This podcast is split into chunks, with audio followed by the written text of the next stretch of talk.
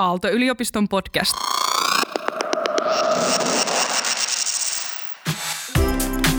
Poistotekstiilistä tuotteeksi. Kuituus podcast. Tämä on Kuituus podcastin viimeinen jakso ja samalla ihan uuden podcast-sarjan ensimmäinen jakso. Eli kuituudessa on puhuttu nyt kuiduista ja kierrättämisestä.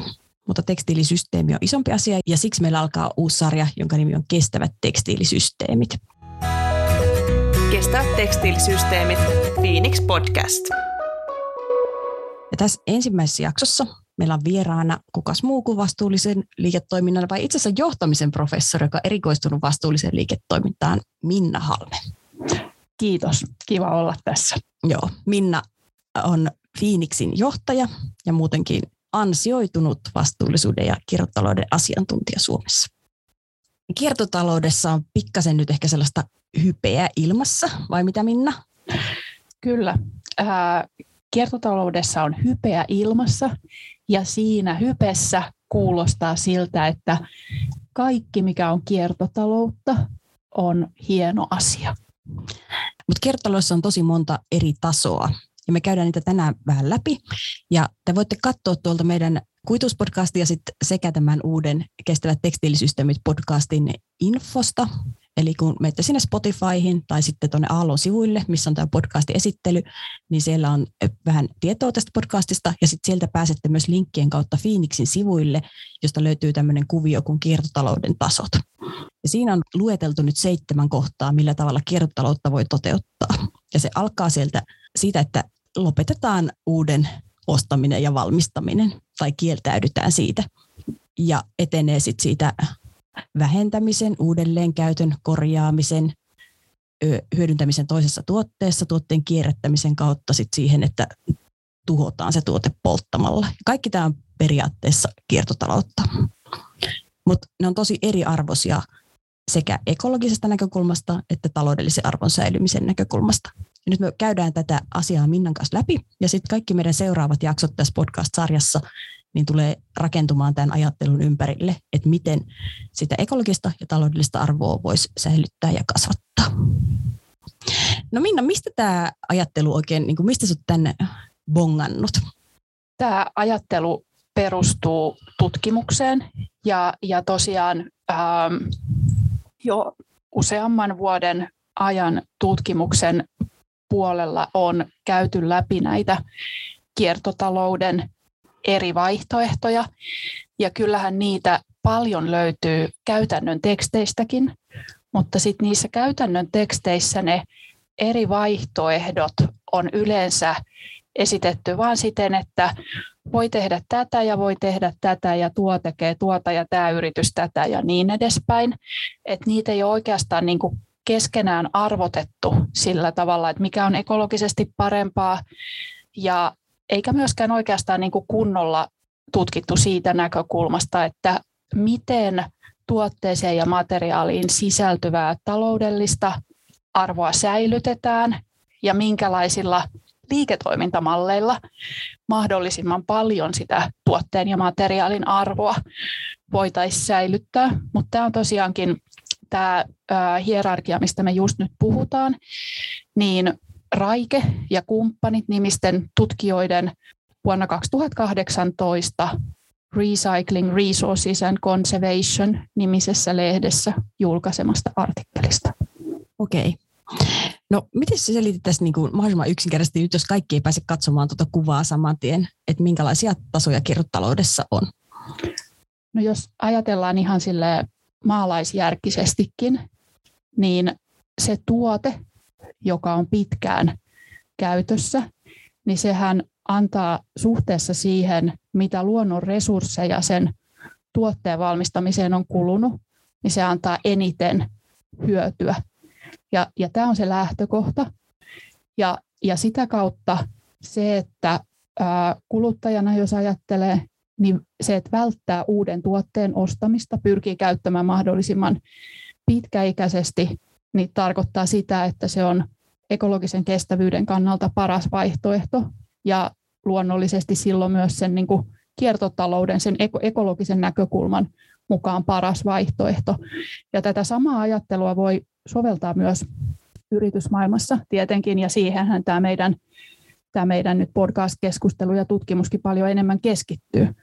Että se, että yritys keskittyisi esimerkiksi uusien liiketoimintamallien avulla siihen, että tuotetta pystyttäisiin mahdollisimman pitkään pitämään käytössä, niin tarkoittaa sitä, että se tuote tuottaa silloin kaikkein eniten hyötyä suhteessa siihen, että mitä luonnon resursseja siihen on kulunut.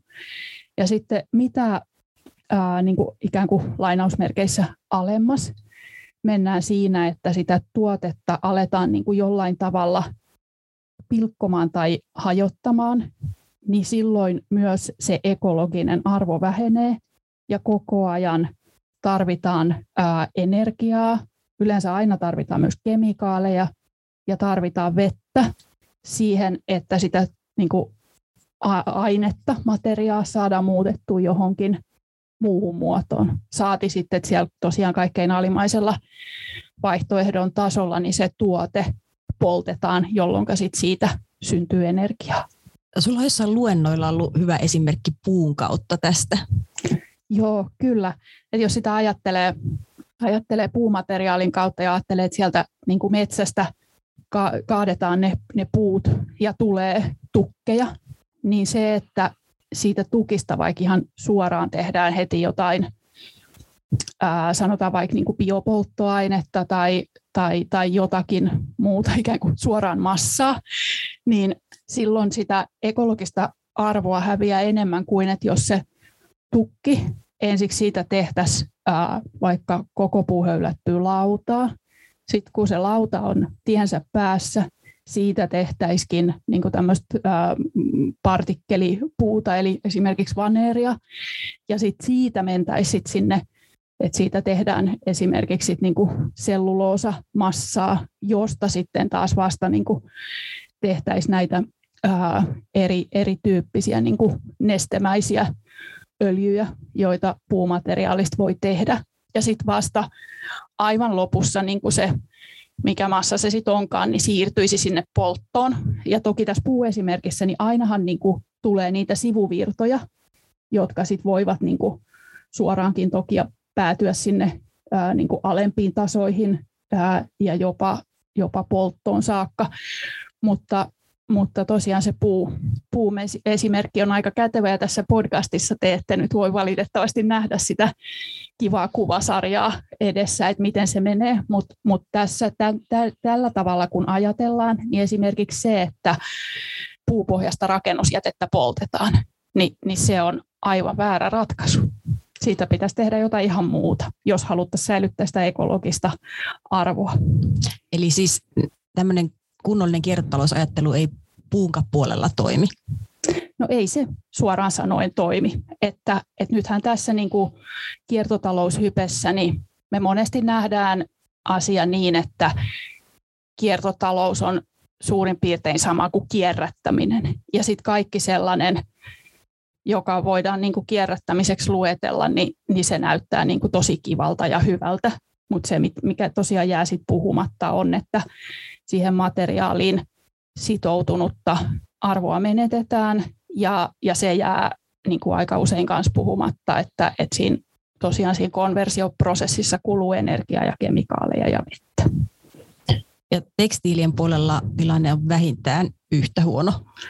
Joo, puun puolella ollaan kyllä sinänsä pidemmällä siinä, että se edes jotenkin käytetään se materia eri kiertomenetelmillä hyväksi. Et tekstileissähän se todellisuus on niin kuin huomattavasti paljon surkeampi siinä mielessä, että edes, edes sitä, sitä niin kuin kierrättämistä, eli sitä, että tekstiilistä tulee uutta kuitua tai uutta mössöä, niin, jota sit voi käyttää johonkin täyteaineeksi tai niin edespäin, niin sitäkään ei niin kuin läheskään aina tapahdu näin on, vaikka sillä saralla nyt kyllä paljon tapahtuu Suomessa. Joo, se on totta. Toi, äh, kiitos Sini, toi oli tota, hyvä väliheitto. Mä äh, puhuin itse asiassa siitä näkökulmasta. Mä ajattelen hirveän, asio, hirveän usein asioita globaalisti ja sellaiselta, että mitä, miltä se koko systeemi näyttää. Ja toisaalta vaikka tekee niin töitä niiden uusien innovaatioiden kanssa, niin silloin kun mä sanon tällaisia yleisluontoisia asioita, niin ne tarkoittaa, että miltä se niin kuin globaalisti näyttää. Ja, voi, ja, ja myös itse asiassa niin kuin Suomessa tämä kehitys on nyt ihanan huimaa, mutta silti aika vähän toistaiseksi saadaan niin kuin meidän käytöstä poistuvista tekstiileistä talteen. Näinhän se on. Mm. No joo, mutta jos me mietitään vähän ylöspäin tuosta tuotteen kierrättämisestä, jotain esimerkkejä vaikka, että minkälaista sitten voisi olla tekstiilien suhteen tuotteen tai se osien hyödyntäminen jossain toisessa tuotteessa? Joo, no sitähän esimerkiksi äh, sellaiset mallit, mitä me jo nähdäänkin, missä käytetään esimerkiksi hotelleista tai sairaaloista tai armeijalta poistuvia tekstiilejä siihen, että tehdään niistä uusia, te- tehdään niistä vaatteita ja sitten ne myydään ikään kuin, niin kuin uusina, mitä ne vaatteena onkin sitten, niin olisi esimerkkejä tällaisesta, tällaisesta niin kuin, ää, erinomaisen ekologisen arvon säilyttämisen näkökulmasta. Eli, eli siinä ei niin kuin vielä sitä ää, itse materiaalia mm, pilkota, vaan, vaan se käytetään materiaalina uudestaan.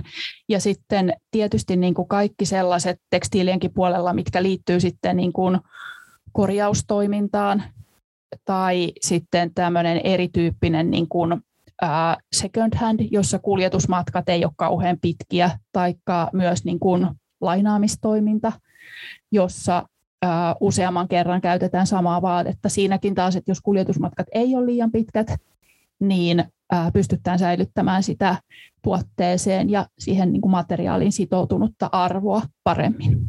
Se ehkä, mitä me tässä ei niin kuin oikeastaan vielä hirveän paljon puhuttu, on se, että mm, mikä on jotenkin semmoisessa niin tässä tekstiilimaailmassa vielä ehkä vähän niin kuin katveessa, on se, että jos tuotteet tulevaisuudessa su- suunniteltaisiin siten, että tekstiilitkin, että niiden niin kuin eri osat on jotenkin paremmin irrotettavissa toisistaan, niin kuin esimerkiksi vetoketjut olisi joku tyypillinen, tai napit tai jotkut muut vastaavat, että miten, miten niin kuin niitä voi ikään kuin vaihtaa silloin, kun tarvii. No se menee sinne korjaamisen puolelle, mutta sitten niinku sellaiset ää, myös, että saataisiin otettua niinku jälkikäteen siitä tekstiilituotteesta jotain osia ää, käytettäväksi esimerkiksi niinku materiaalina sellaisenaan. Si- ja sitten joku menisi suoraan niinku sellaiseen, sanoisiko kuitu tai, tai mössö, ää, täyteaine kierrätykseen, niin, niin sellaiset voi voi myös tulla mahdolliseksi, eli tämä tuotetta tai sen osia käytetään jossain toisessa tuotteessa. Ja sellaiset asiat niin kuin jo nyt, sanoisiko niin kuin tuolla vaikka sähköelektroniikkateollisuuden puolella, niin niitä pohditaan enemmän ja, ja sitä pitäisi niin kuin ehdottomasti enemmän tehdä. tekstiilipuolella se on niin kuin tässä nykymaailmassa vielä, vielä sellainen asia, mistä ei, ei kauheasti puhuta, mutta, mutta kannattaa muistaa, että sekin on niin kuin yksi mahdollisuus silloin, kun esimerkiksi on niin kuin hyvin hienoja materiaaleja kysymyksessä. Niin, entäs sitten tuo pyramidin tai tuon meidän vihreä liikennevalosysteemin, jossa niin kuin nämä kaikkein ekologisesti parhaimmat ratkaisut on vihreillä tässä meidän kuviossa, niin siinä kaikkein ylimpänä lukee, että kieltäydytään uuden ostamisesta ja valmistamisesta. Mitä ihmettä se voi niin kuin tarkoittaa liiketoiminnalle? Onko se sellainen, että heti kauhistuu? Ei, ei, sehän, sehän ää, liiketoiminnan näkökulmasta ja niin kuin sellaisten liiketoimintamallien, jotka on tällä hetkellä aika vielä niin kuin pieniä, vähäisiä, mutta jotka voisivat hyvin lisääntyä, niin sehän tarkoittaa sitä, että ää, jos ostaja niin kuin kieltäytyy ostamasta uutta, käyttää pidempään samaa, niin silloinhan se liiketoiminnan näkökulmasta tarkoittaa sitä, että se palvelun tarjoaja voi tarjota korjauspalvelua, se voi tarjota, sanotaan esimerkiksi, voi ajatella tulevaisuudessa, että olisi jotain tämmöisiä niin kuin vaikka jopa värjäys tai nappien vaihtamista tai jotain muuta sellaista niin kuin hieman muuttamisen palvelua. Tai se voi tosiaan tarkoittaa tällaisia niin kuin lainaamis, palveluita, jossa siis tuote niin kuin siirtyy käyttäjältä toiselle. Ja toi on ihan järkevä vaihtoehto, jos kuljetusmatkat ei ole liian pitkät. Mutta tämä niin kuin se, että kuluttaja ei osta uutta, tarjoaa itse asiassa koko joukon uusia liiketoimintamallien mahdollisuuksia tarjoajille. Ja tämä ei nyt sitten tarkoita sitä, että välttämättä se H&M tai Zara tai jotkut muut vastaavat isot rupeaa tarjoamaan niitä palveluita, vaan näiden kautta niin kuin itse asiassa uusille toimijoille, pienemmille toimijoille tai sellaisille toimijoille, jotka tuleekin niin kuin ihan toistaiseksi joltain muulta alalta, sanotaan vaikka niin kuin pesulapalvelut, joihin yhdistyiskin sit jotkut tämmöiset niin vär, värjäämis- tai joku muu vastaava tällainen niin kuin muodistamistoiminto niin voisi olla mahdollisia. Hyvä. Meillä on seuraavissa Kestävät tekstiilisysteemit podcast-jaksoissa vieraina juuri näitä firmoja, jotka on löytänyt uuden liiketoimintastrategian vähentämisestä, kieltäytymisestä ehkä korjaamisesta ja uudelleenkäytöstä. Ja he keskustelevat yhdessä jonkun Phoenixin tai muun tutkijan kanssa näistä teemoista, että miten ne menee nyt ja miten, mikä voi niiden tulevaisuus olla. Eli nyt kun ehkä olet tilannut tätä kuituuspodcastia, niin kannattaa klikata sieltä Spotifysta tai omasta muusta suosikkipalvelusta tilaukseen kestävät tekstiilisysteemit. Silloin saat aina ilmoituksen, kun meiltä tulee uusi jakso ja voit kuunnella se heti tuoreeltaan. Onko sulla Minna jotain muuta mielessä, mitä haluaisit sanoa tähän asiaan liittyen? Kyllä, joo. Eli, eli me ollaan nyt puhuttu näistä ää, eri vaihtoehdoista tehdä kiertotaloutta, uudelleen käyttämisestä, materiaalikierrätyksestä ja niin edespäin, ja siitä, että millä tavalla ne säilyttää arvoa eri tavoin. Mikä kuitenkin on tässä olennaista huomata on, että, että tässä ei ole pelkästään niin kysymys debatista siitä, että mikä on paremmin arvoa säilyttävä tapa tai huonommin arvoa säilyttävä tapa sinänsä, vaan kysymys on siitä, että me pystyttäisiin rakentamaan mahdollisimman hyviä kiertotalouden systeemejä siitä ekologisen ja toisaalta myös taloudellisen materiaalin ja tuotteen taloudellisen arvon säilyttämiseksi. Ja, ja siitä näkökulmasta, mikä on tosi tärkeää, on se, että me pystytään rakentamaan ei vain niitä yksittäisiä liiketoimintamalleja, vaan sellaisia liiketoimintaekosysteemejä, jotka on sen ekologisen ja taloudellisen arvon näkökulmasta mahdollisimman järkeviä, eli säilyttää sitä arvoa parhaiten. Et siinä mielessä tämä, tämä systeemisyys ja systeemin muutos sekä sen materiaalin arvon säilyttämisen ympärillä että sit, ää, niiden uusien ää, liiketoiminta, liiketoimintamallien ja yhteensopivien sellaisten näkökulmasta on olennaista. Kiitos paljon Minna Halme käynnistä meidän podcastissa. Kiitos kutsusta. Oli kiva olla.